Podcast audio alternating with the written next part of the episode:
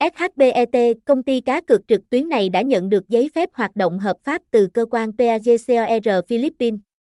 Mặc dù chỉ mới xuất hiện trên thị trường từ năm 2021, nhưng nhà cái SHBET.com đã thu hút một lượng lớn thành viên tham gia. Giấy phép của nhà cái SHBET, SHBET được tập đoàn OKVIP chính thức cho ra mắt từ năm 2021, đã nhanh chóng thu hút sự quan tâm của game thủ toàn cầu bằng việc đạt được hàng loạt giấy phép kinh doanh hợp pháp, bao gồm PAGCOR ở Philippines cam kết xác thực danh tí.